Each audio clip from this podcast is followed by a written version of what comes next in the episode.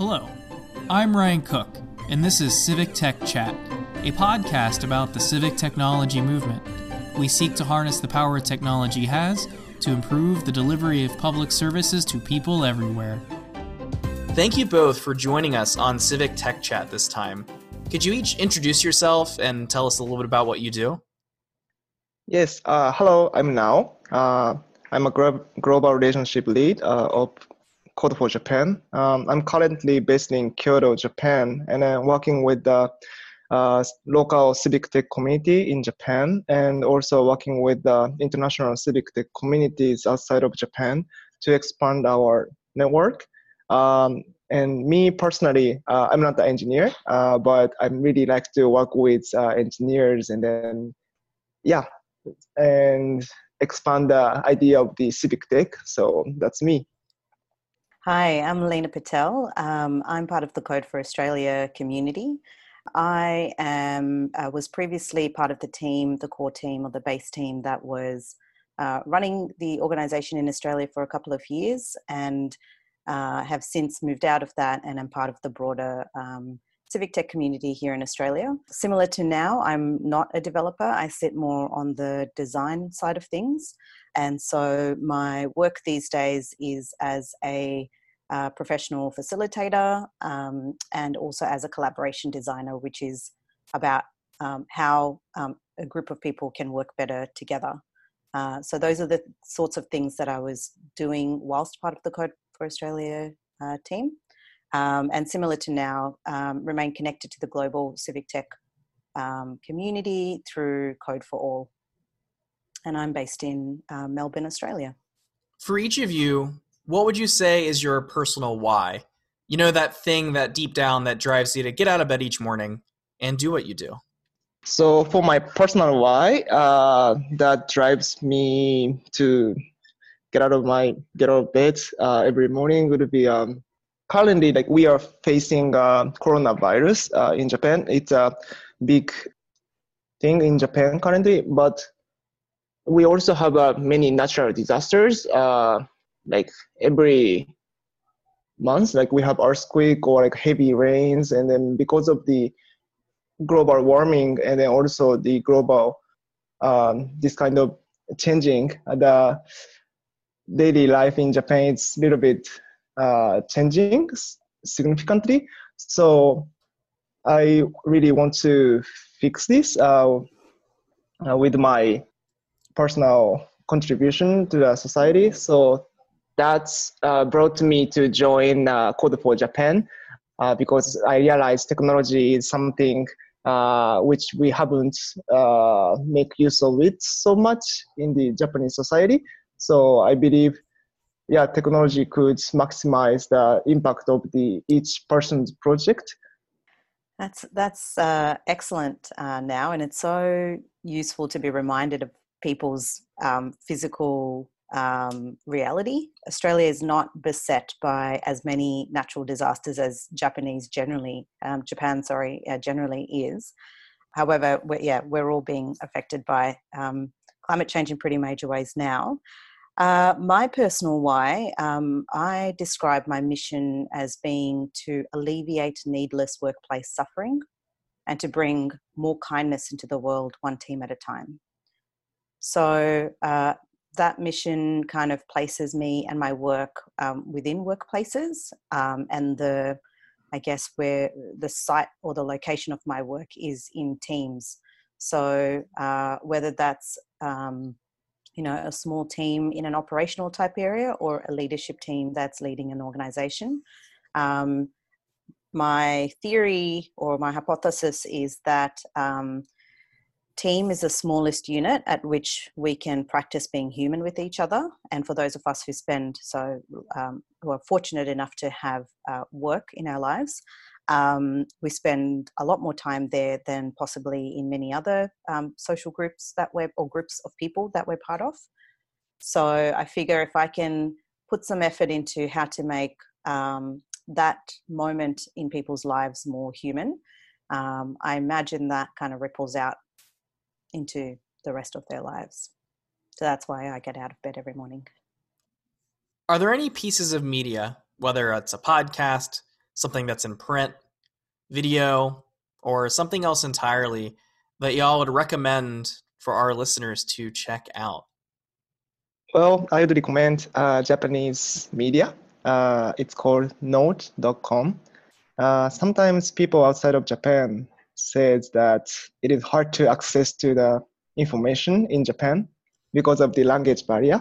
Since you know all the article or the what all the news in Japan is written in Japanese, so it is not really accessible. But you know you always have Google Translate, so you can translate Japanese article uh, into your languages. And then, yeah, in this platform, uh, which is a platform anybody can upload uh, their blog post, and many Japanese civic takers, uh, including uh, engineers and also uh, uh, project managers, posting about their activities. So I think if you're interested in Japanese civic tech scene, that's the platform you can refer to. I would uh, recommend uh, Dense Discovery, which is a newsletter. It's published out currently out of uh, Melbourne, and uh, the human behind that, um, Kai, is also the publisher of a magazine called Offscreen Magazine, which is a print-only tech magazine, which is just such a treat. So, Dense Discovery as a weekly newsletter is just a very deeply thought uh, take on tech and what I really like about that newsletter is it sort of gets you to question perhaps the the more kind of ethical aspects of whatever it is that you're undertaking. Um, and I and I enjoy it because it's quite an opinionated newsletter, and I, I enjoy um, people having a position on you know for those of us working in tech and design. I, I enjoy when people have a have a position or have an opinion the other one I would point people's attention to is Future Crunch, which um, I believe also comes out of Australia. Future Crunch is kind of, uh, it's in the name, it's future oriented. What I really like about what Future Crunch are doing is, again, it's a very conscious, thoughtful approach to thinking about the future. And it is actually, for the most part, very hopeful so you you just have to kind of it doesn't take much to step online or out your front door, and there's waves of negativity in um, our current reporting and our current use of social media. So to have these people um, writing in a in a hopeful tone about the possibility of technology is um, a really great thing. So it's it's a good thing to have in your information diet. I suppose now we can go ahead and shift to our main topic for today. And that is the initiative that uh, both of you are rather familiar with called Tech for Non Tech with Code for All. Like with our personal introductions, I think it would be good for us to start with the concept of why. Uh, so, what do y'all think is the why for this program? And how would you describe then what it is at a high level for folks? Tech for Non Tech is a day long uh, training program that uh, different organizations can run. Um, and when participants come, it's essentially around um, bridging the uh, gap between technical and non-technical people in terms of web development. So at the moment, the the content of it is around how the internet is made. Essentially, would be the summary. So, uh, what are the basic building blocks of the internet as we know it, and then um, how do people build on that, and then how to work well with developers. Now, in terms of the why, um, what we an interesting thing we've discovered about tech for non-tech is that it's a bit like I don't know. I feel like there's a useful analogy here, but like it's a bit like a I don't know. It's like a bit of a tin of paint, right? And you can use that paint on all sorts of things for all sorts of reasons. Um, it's a it's a very multi-purpose um, um, a training day. So the why actually reflects a need in the location where it's being run. So when it started off, it uh, was dreamt up by uh, some folk at Enspiral Dev Academy in New Zealand. Um, and w- the problem they were trying to solve was they were graduating people from their boot camp, so from the um, Dev Academy boot camp, and um, an interesting thing about their boot camp was that they were um, specifically uh, skilling would be developers with what what I would call emotional intelligence and a sense of like your work is essentially with humans and you need to know how to be human with the other humans in order to be a really good developer. So the problem that they were trying to solve is that they were graduating these kind of emotionally aware developers, but they were landing in workplaces that were not developer ready. So then Tech for Non-Tech was to make workplaces developer ready.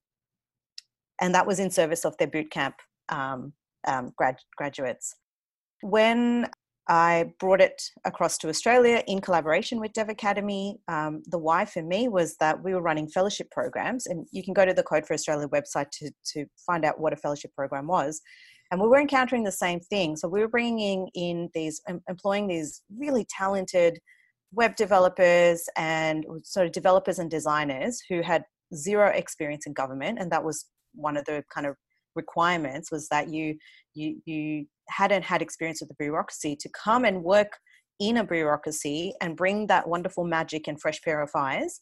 And again, we were finding, um, of course, the government departments that Code for Australia partnered with, they had never worked with developers before. And that was kind of part of the magic that the people had never worked in government and the government had never worked with um, this new way of thinking. Well, new for them, not, not new in the world.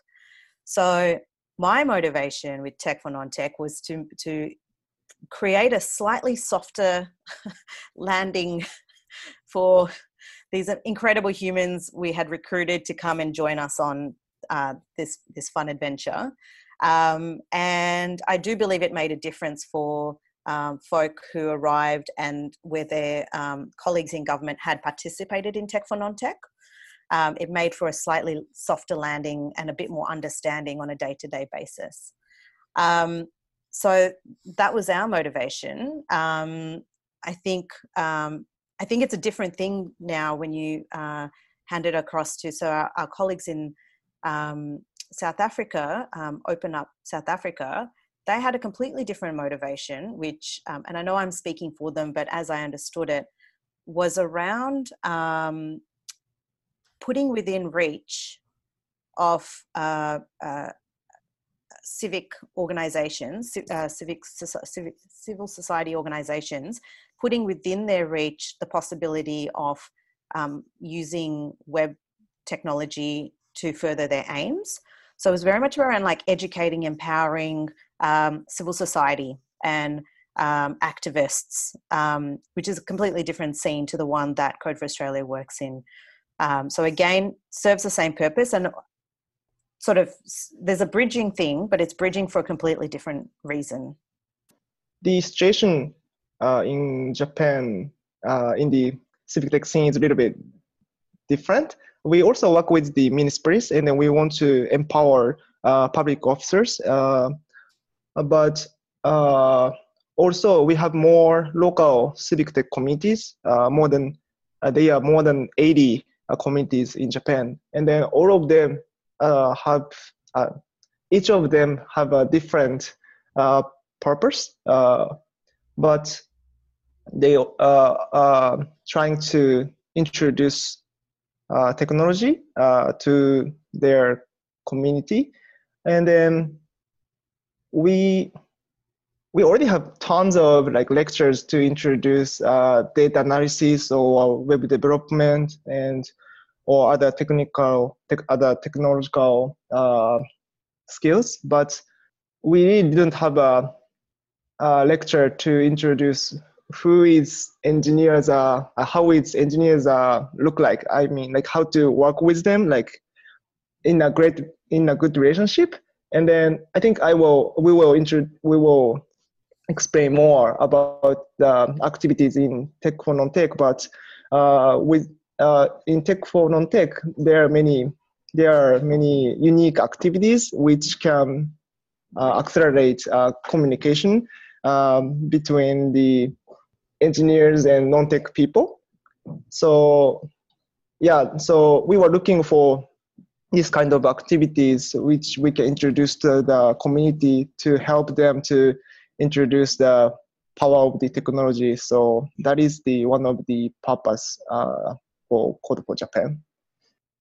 next I, I would be curious to get into some of like your uh, y'all's both of your personal experience kind of with the program as i imagine y'all have maybe either the same or maybe differing experiences around like facilitating something like this what has that been like for y'all and are there any like preferred practices that you've picked up along the way as you've learned after the exchange program uh, handover program uh, we organized three tech for non-tech uh, in japan. And then what we have found was academic institutions uh, in Japan are getting uh, interested in our project, uh, which was we which was which we didn't expect, but they are looking for um, some sort of educational training program that the engineer students uh, can learn how to work with non-tech people.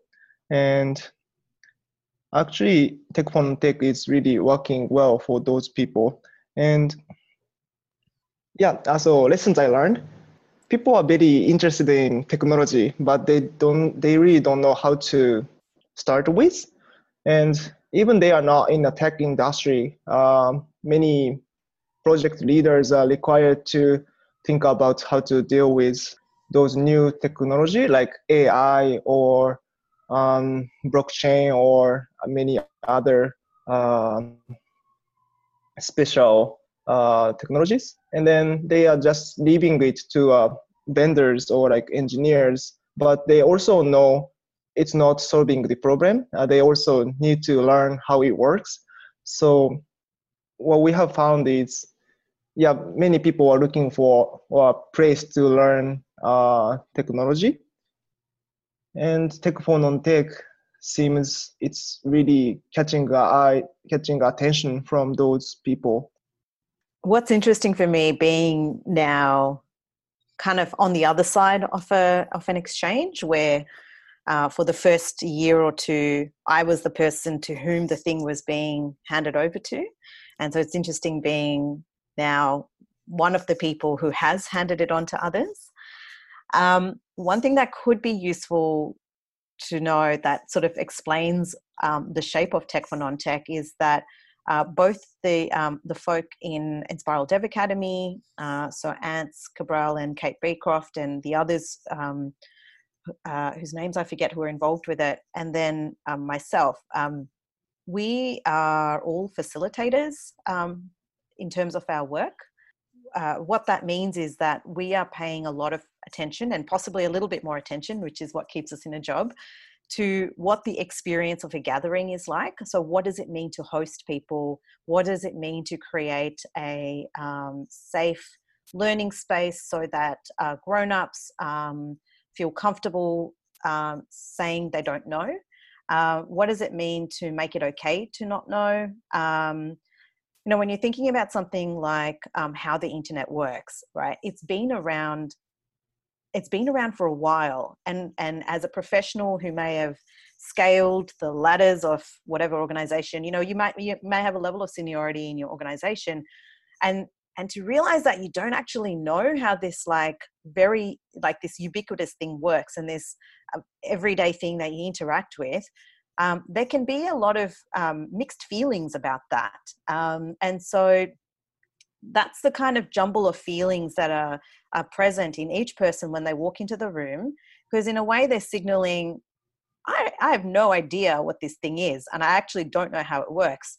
And by the way i've been commissioning tech projects for ages and we've spent you know tons of money on stuff and like to say that you don't know is is actually quite a big thing to ask of people so as facilitators we're totally primed for creating a learning environment where um, there's um, playfulness and there's an openness and there's a curiosity to kind of say, well, it's a shame nobody sat you down and taught you how the internet works because I don't think such a thing exists, right? No, there's no such class. I don't know how you would have worked it out by yourself. Uh, so it's okay. We'll we'll. This is just a really rapid class. This is like a very quick class on history of the internet, how it came to be, the very basic building blocks. And then from there, we've essentially provided them a scaffold with, uh, or a mental model that they can then hang new information on. So the one of the highest value things I think people leave with is a scaffold that any new information that they read, they can kind of place it on on a on a sort of a um, a frame that uh, we've we've hopefully shared with them. Um, so the playfulness um, is really around um, moving people into a space of learning and moving in people into a place of curiosity so that they leave empowered to continue their learning and find their own answers in the future. It seems that one of the ways the the class tries to connect these ideas, and Lena, I think you're alluding to this a little bit, is through the use of analogs. Uh, whether it's you know the use of post notes on a board, or in one case that I read about the assembling of a Lego model. Uh, what sort of things do folks tend to, to learn from those sorts of activities? The thing that is that that most helps is anything that bridges a person's current understanding to the new concept that you are um, sharing with them. So the the heart of what Tech for Non-Tech is helping people to come up with language or ways of describing a technical phenomena or a technical thing in language that they um, in everyday language that they understand. So in um, Western um, culture, where English is a dominant language, um, analogies is uh, you know are are a method of doing that. So when you get somebody to create an analogy about a technical concept, that is one way to to bridge. The other way, and also just because I use Lego in my work as part of my work, um, getting people to build a model of something. So that's a kind of a form of an analogy, but you kind of just get them to like materialize um, the thing. My chosen uh, thing is Lego, and so that's what I handed over to other people. But other people may choose to use any materials that's you know part of what they like to to work with. And so again, you're you're inviting people to come at new knowledge by building their own bridge to it. So we don't stand up there and i mean there are some definitions that are given there some explanation of, of stuff but we really ask people to own and take responsibility for their learning um, and to okay so what do you think this thing means? Or how would you describe this thing? And then we use that as a learning opportunity that you know we would say okay um, the way we would tweak that is this way or the way we would tweak that particular comparison is this way you don't know what people think until you ask them right? And until they, they express it. So we get them to express it uh, when you're when you're talking about um, uh, dominant english language places through analogy or through through model making lego being a very handy thing to make models. I think it's different in japan. Well we really love the lego work in japan. Uh, yeah we are using it every time. And then after the act- Lego activity, uh, we always get a really beautiful Lego artwork. But we realize the outcome itself is not only the important thing. The process is more important. That's what we have learned. As you mentioned, Lena, yeah. So without the expressions, people cannot ask questions.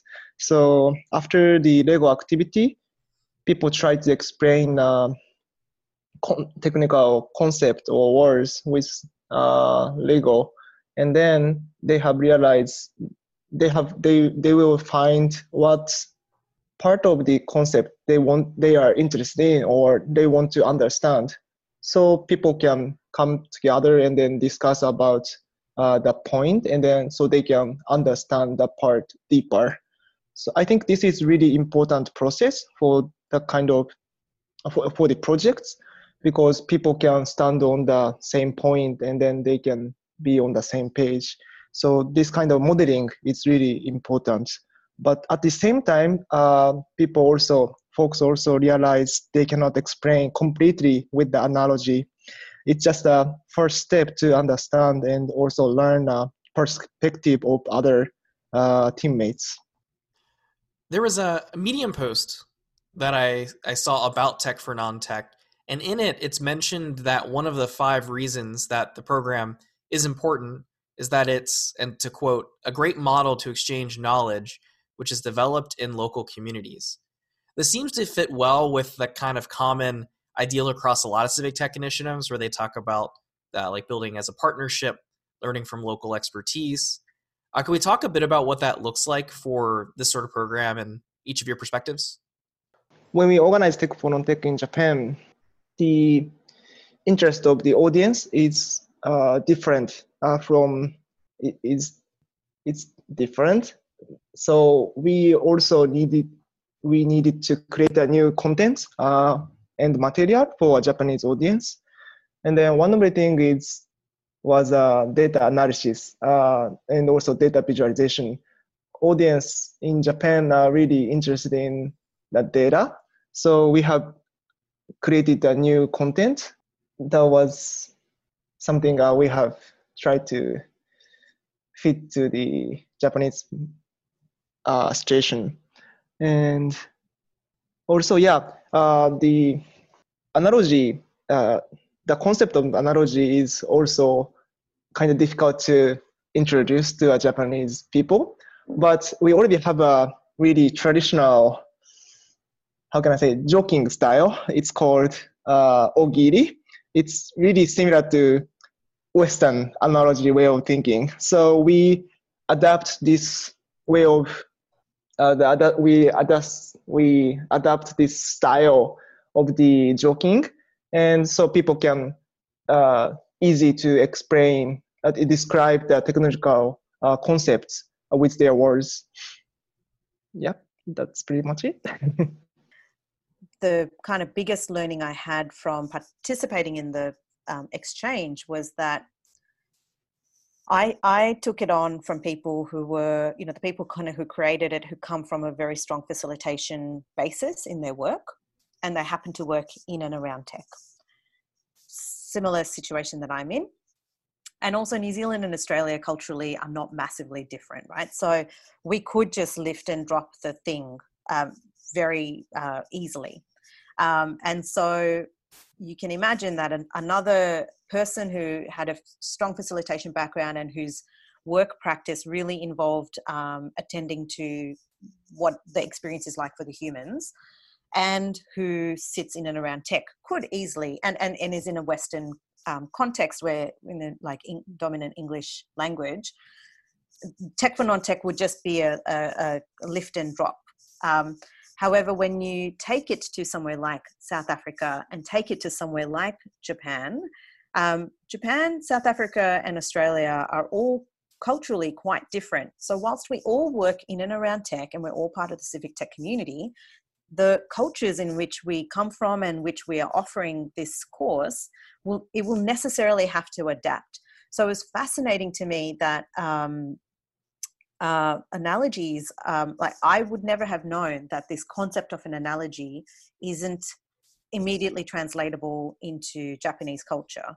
Uh, but the, the the idea was that well, what it aims to do. So in our case, it's like it's a bridging mechanism. So um, we found uh, um, we added onto it Lego. Like Lego was something I added into Tech for Non-Tech, and it's hilarious to see that that's kind of carried on. So that's wonderful. But then Analogy has adapted into um, Ogiri instead. And in um, South Africa, I'm sure there's an there's a there's an adaptation that has occurred um, that makes it suitable for that um, location and for well not location for that culture and and their culture of learning.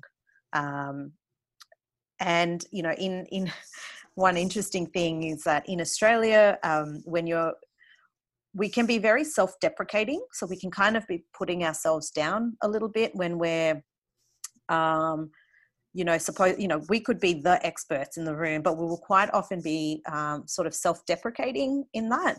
And that's a characteristic um, our colleague uh, ben and myself share a little bit. Whereas i remember we were chatting with um, Nao and he was saying you can't like you have to be the expert otherwise people won't listen to you. So when you're at the front of the room you have to really kind of stand in your expertise otherwise you won't get people's respect. And we're like oh we no nobody will listen to us if we're like that in australia. So there's sort of cultural differences around how somebody at the front of a room is regarded and what it means to reveal to your colleagues that you don't know something. And all those little little little moments around the experience means that the, the experience of tech for non-tech just shifts um, to accommodate for that um, cultural difference. if I add to the Lina's point, yes, I was assuming the speaker in the room needs to be like really professional and then expert in the domain. But after the handover program, I have realized it's okay to be, you know, to be myself.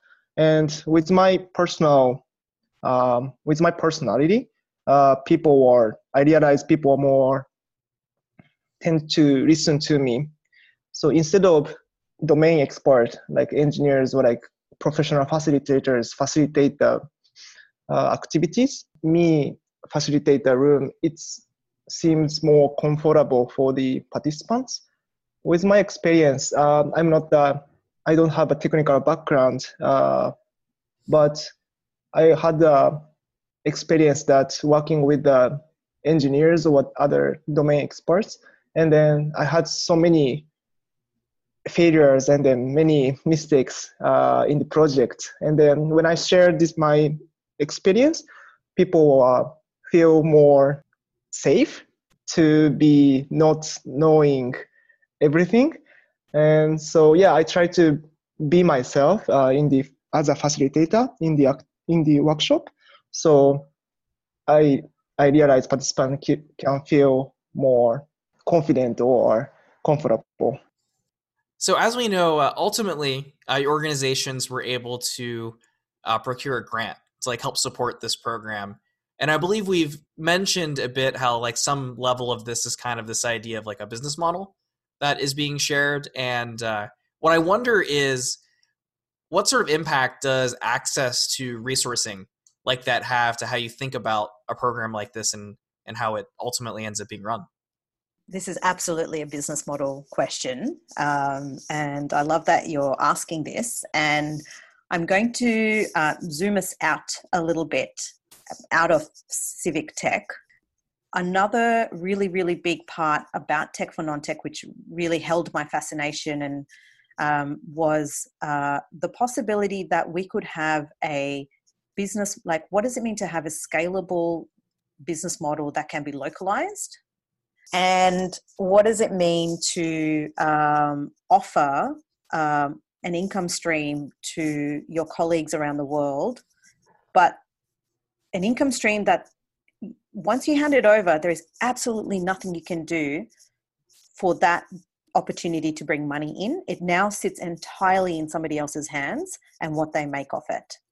Part of the handover was consideration about what is the receiving organization's capacity to do something with this right? We're going to invest it, it, it took we did about six there was six 90 minute weekly calls before the handover then three of us flew halfway around the world and we're in a location for a week where we delivered the course three times.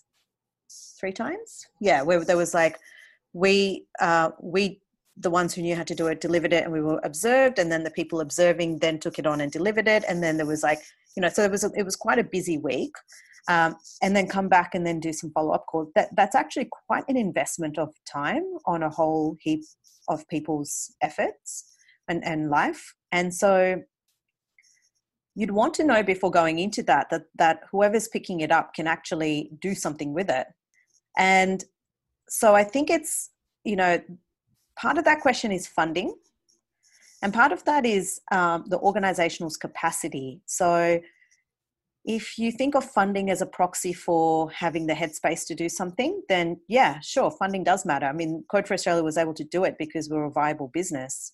And we did track how much time we were spending on um, on it, and we priced it so that it um, so that our costs were covered and that we made a margin. And we also had an agreement that a certain percentage of everyone's ticket sales goes into a central pool. That particular ideal, I'm not sure how that's. Um, I'm not so sure how that's played out um, now that it's with lots of other organisations, but certainly between us and Dev Academy, we had a central pool. So we were giving a portion of the ticket sales back to Dev Academy to cover new content being developed. So the idea was that um, um, the thing would be self-funding in a way. So everybody puts a chip off their ticket sales into a central pool, and then that central pool pays for new content and maintaining the, you know, making slide decks look better and things like that. Um, so if Code for Australia hadn't been a financially viable, you know, if we were like busy scrambling for grants and busy running things so that we get more grants and money and keeping our funders happy, we just would not have had the headspace to to to bring the creativity that's needed to to launch a, a whole new service offering or a whole new thing. Um, likewise, um, I guess you know a useful observation that there was a set of things true for Code for Japan and a set of things true for Code uh, for OpenUp South Africa. And the reality of both of these organizations means that the, the Tech for Non-Tech has taken, you know, has not been as fast in one and has, has blossomed in the other.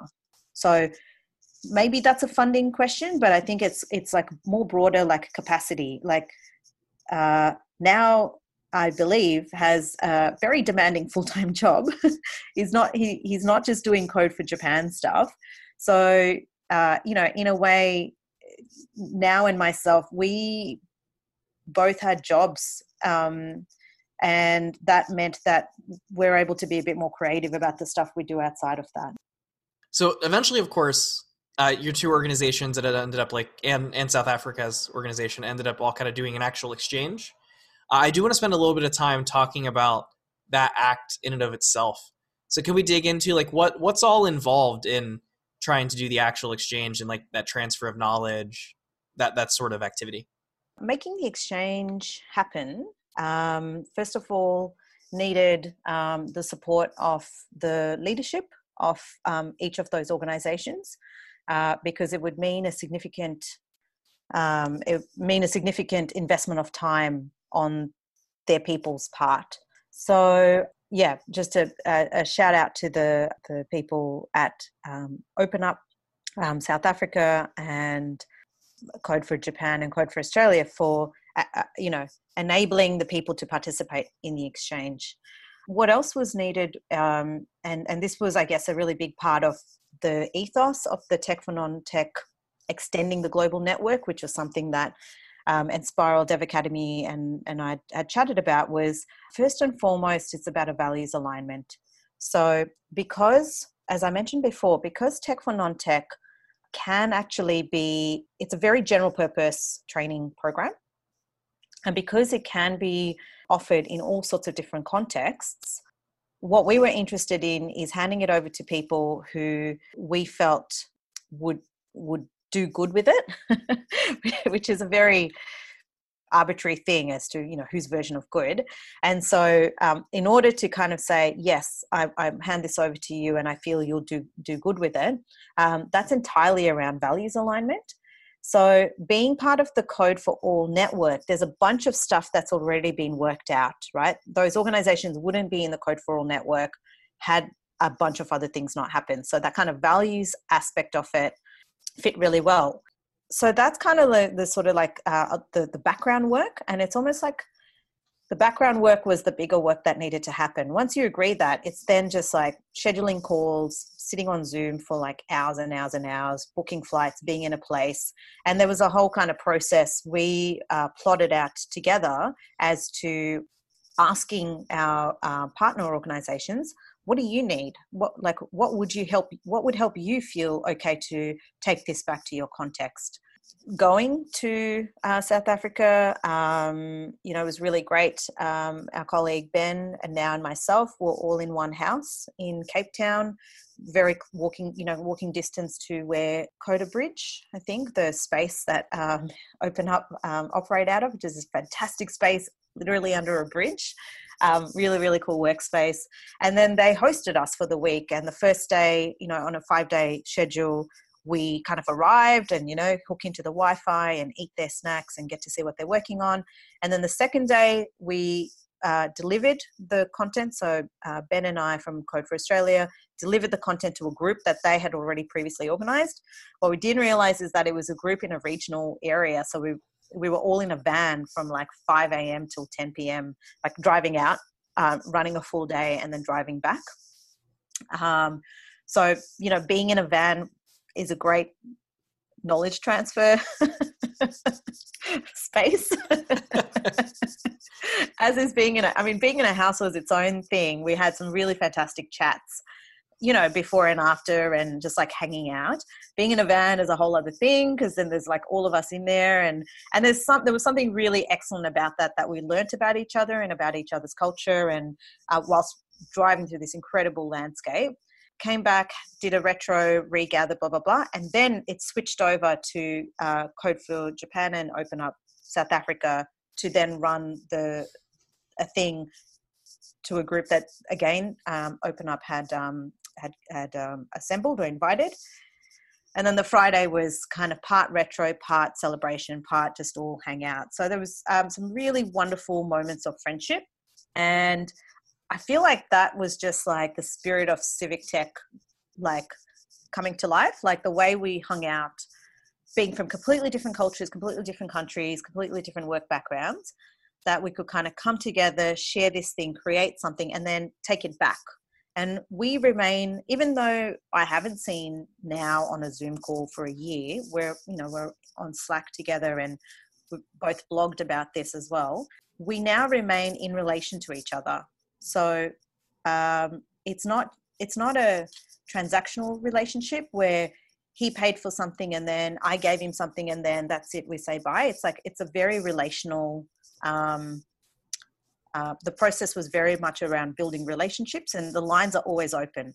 So in five years time these you know when they're running tech for non-tech in whatever form and have a question about something that those lines will just always be open.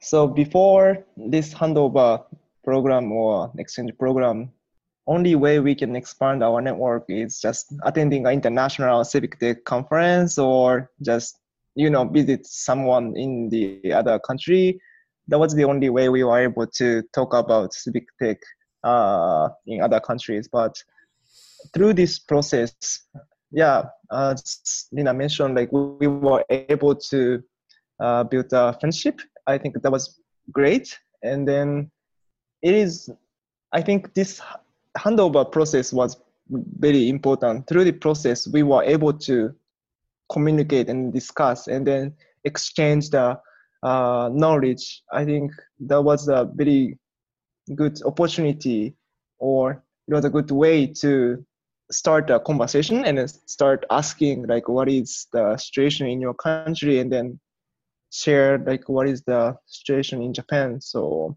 yeah, I believe that was a very great opportunity. So we will be we are we are able to be a friend.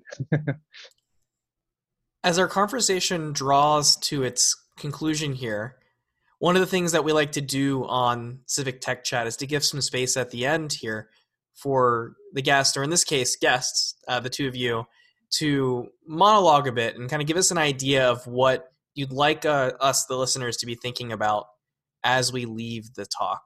So, for each of you, what would those concluding thoughts be? Tech for Non-Tech program, program for Code for Japan was very great opportunity. Thanks to the Code for this exchange program, we were able to meet a new community contributor, uh, Hiromi.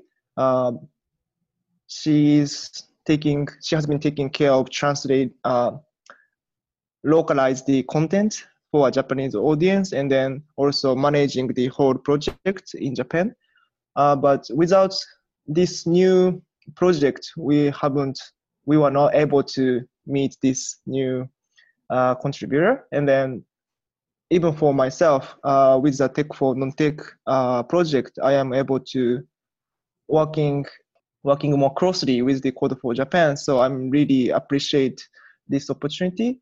And also, yeah, we as we have just mentioned, we were able to meet you guys. Uh, that's also really great opportunity for us. I really liked what uh, what you said before Nao around um, friendship. And sometimes, for those of us working in in tech, um, um, I'll speak for myself that um, being able to to name um, these kind of more human aspects of of um, of being a human um, does not come easily. So I really appreciate you. You, um, I think I wanted to say friendship, and then I, you know, I was like, oh, I might be overstating the relationship if I say that. Um, but yeah, just I think at a, uh, you know, we're at this like incredible moment in time, right? Those of us working in tech and design, holy moly, like what a time to be alive and to be in this field and, and, you know, all the like collection of privileges that have arrived us here.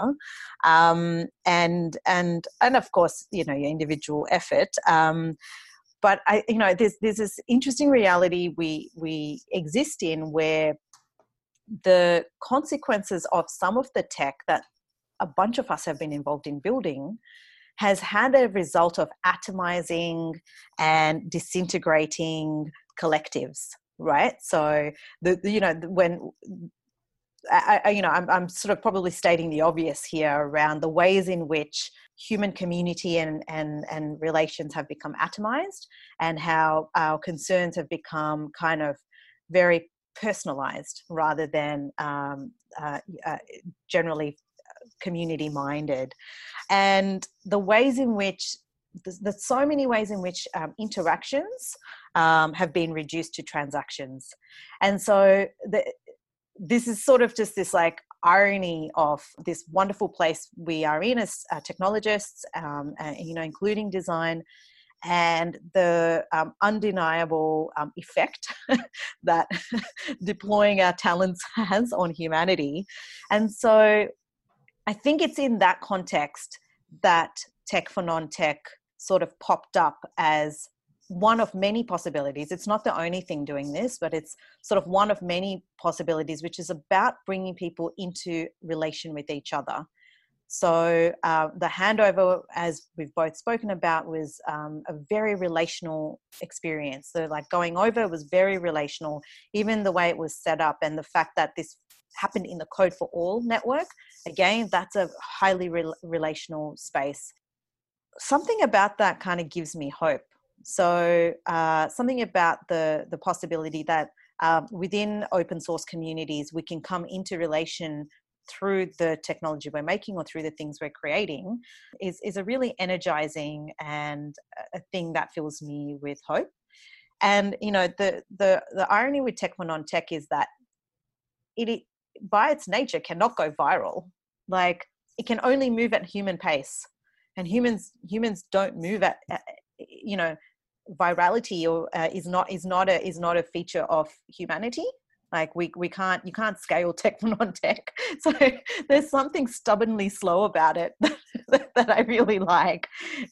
Yeah it's just never going to scale on the shape of those things that scale because um, humans just like physically cannot move that fast and we cannot learn that fast so having this thing that is just stubbornly slow and slows things down and it takes a day because that's how long it takes for a person to get from A to B on a concept they've not encountered before. Um, so yeah, um, those would be my my closing thoughts. Lena, Nao I want, I want to thank you both for taking the time out of your day to come on Civic Tech Chat. I very much enjoyed this conversation, and I have no doubt that the listeners out there will take tremendous value out of what we've heard today. Thanks for having us on, Ryan. Really appreciate the opportunity to um, to reflect. Thank you.